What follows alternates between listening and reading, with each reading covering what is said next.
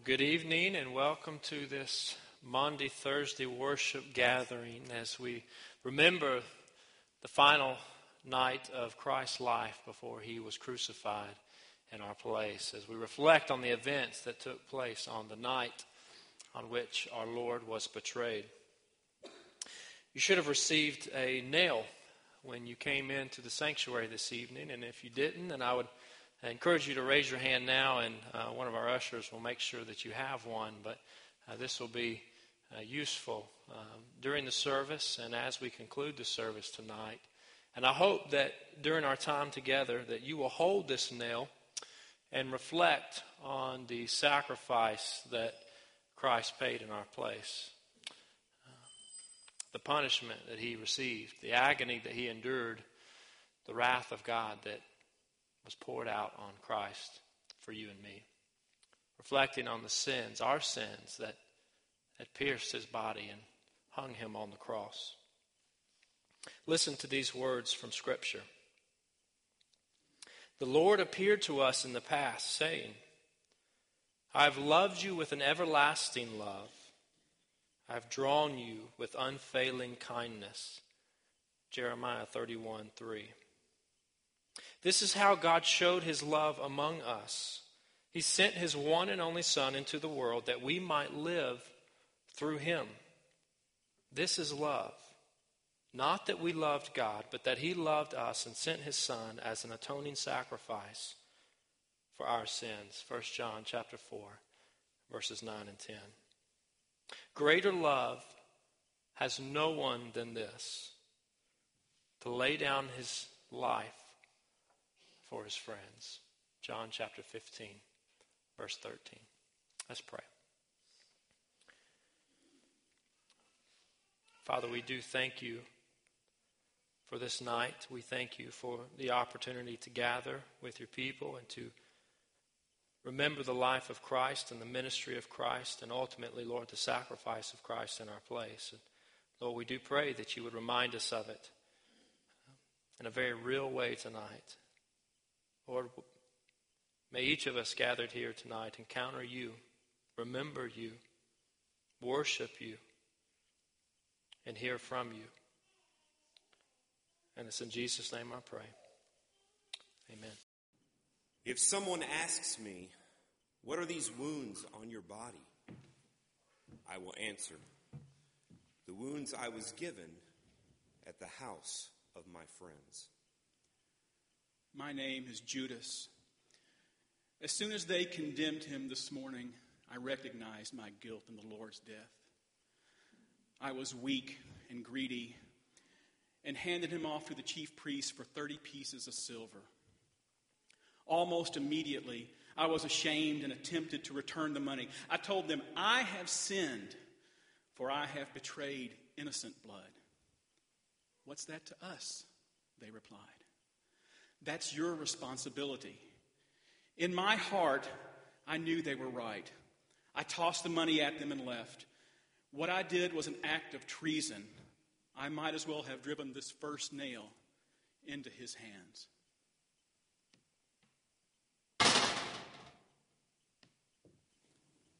When they came to the place called Golgotha, they crucified him along with two criminals and Jesus said, But I, when I am lifted up from earth, will draw all men to myself. My name is Peter. Last night, when Jesus was arrested, we all deserted him. He had told us earlier, this very night, you will all fall away. In an attempt to prove my love, I declared that even if the others did so, I would never leave him. Jesus looked into my eyes and said, Peter, before the cock crows twice in the morning, you will disown me three times. I insisted that I would die alongside him before disowning him. But then, after the arrest, I was terrified. Perhaps they would come after all of us. So, when I was recognized as one of the disciples, I denied it three times. I even denied knowing Jesus. I am as guilty as if I had helped him be nailed to the cross. Last night, it was as Zechariah had prophesied strike the shepherd, and the sheep will be scattered. Now, standing on this hill, it seems as though all Jerusalem had been drawn to the spectacle.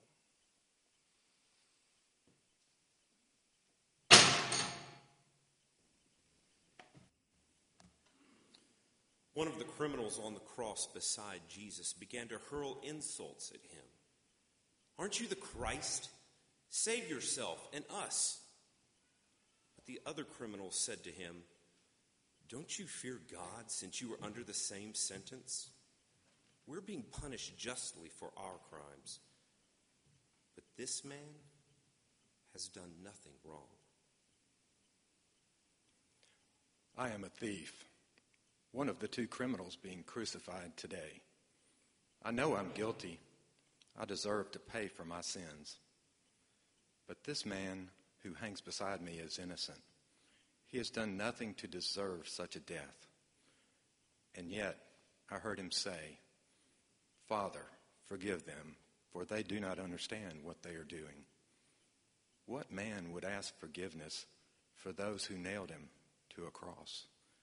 He must be the very Son of God. So I ask him to have favor on me when he comes into his kingdom. He looked at me with pity and love and promised that I would be there with him this very day. Who offers that kind of undeserved love?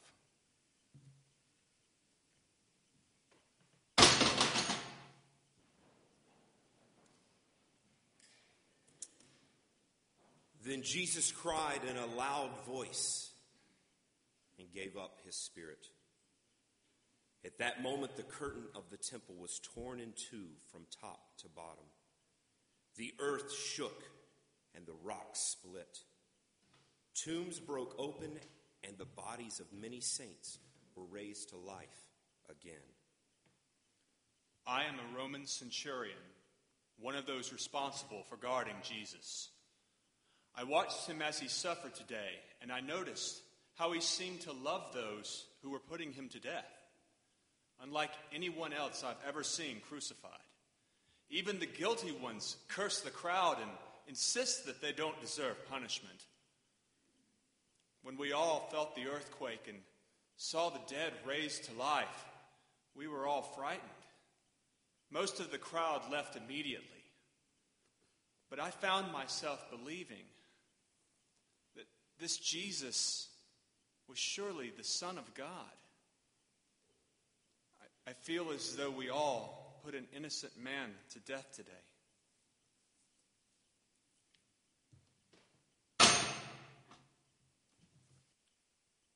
They will look on me, the one they have pierced, and they will mourn for me as one mourns for an only child, and grieve bitterly for me as one grieves for a firstborn.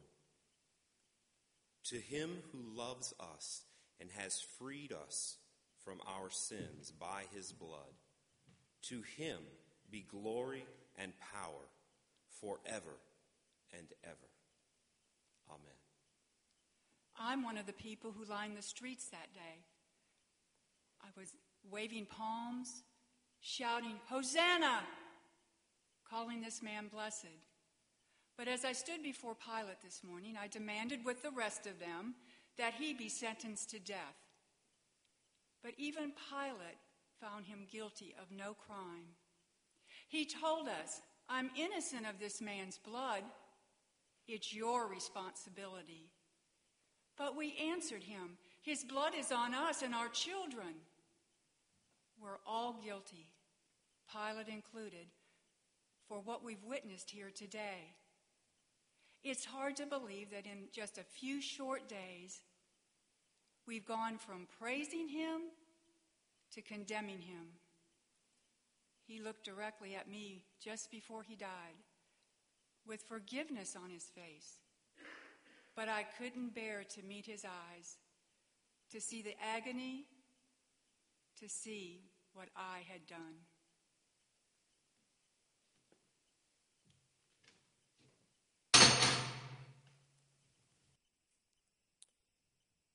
Like Judas and Peter and the thief and the centurion and the member of the crowd, we are responsible for the death of Jesus. Foretelling the death of the Messiah, the prophet Isaiah wrote, He was pierced for our transgressions, He was crushed for our iniquities. The punishment that brought us peace was on Him, and by His wounds we are healed. We all, like sheep, have gone astray. Each of us has turned to our own way, and the Lord has laid on him the iniquity of us all. Isaiah 53, verses 5 and 6. In his letter to the church at Rome, Paul reminded us that Jesus was delivered over to death for our sins and was raised to life for our justification. Romans chapter 4, verse 25. On this night, Maundy, Thursday, 2014, we want to remember the Last Supper Jesus had with his disciples on the night he was betrayed by observing the Lord's Supper here together. As a reminder, the Lord's Supper is an ordinance given by Jesus to his followers. Therefore, it is only intended for followers of Christ. If you haven't trusted in Jesus Christ, for salvation, then we invite you to simply observe rather than partake the elements as they are passed. As our deacons who are serving tonight begin to make their way down front, I invite you to examine your own heart before God this evening. We're reminded in 1 Corinthians of the importance of approaching the Lord's Supper in a state of confession and worship. 1 Corinthians chapter 11 verses 27 and 28 Paul wrote so then whoever eats the bread or drinks the cup of the Lord in an unworthy manner will be guilty of sinning against the body and blood of the Lord Everyone ought to examine themselves before they eat of the bread and drink from the cup. Let's examine our hearts as we pray together. Father, we do come before you this evening, remembering the price that you paid, the sacrifice that you made because of our sin because you loved us so much that you desired to enjoy intimate, eternal fellowship with us despite our own shortcomings. Lord, while we were still sinners, you died for us. Father, forgive us of our sin. Forgive us of often approaching you casually, forgetting the price that was paid. Lord, we confess that that we've been selfish today. Lord, that we've been self centered today, that in many ways we have forgotten you and rebelled against you today. So, Lord, forgive us of our sins. We desire to, to honor you this evening, to remember the sacrifice that you made this evening in a way that's glorifying to you. In Jesus' name I pray.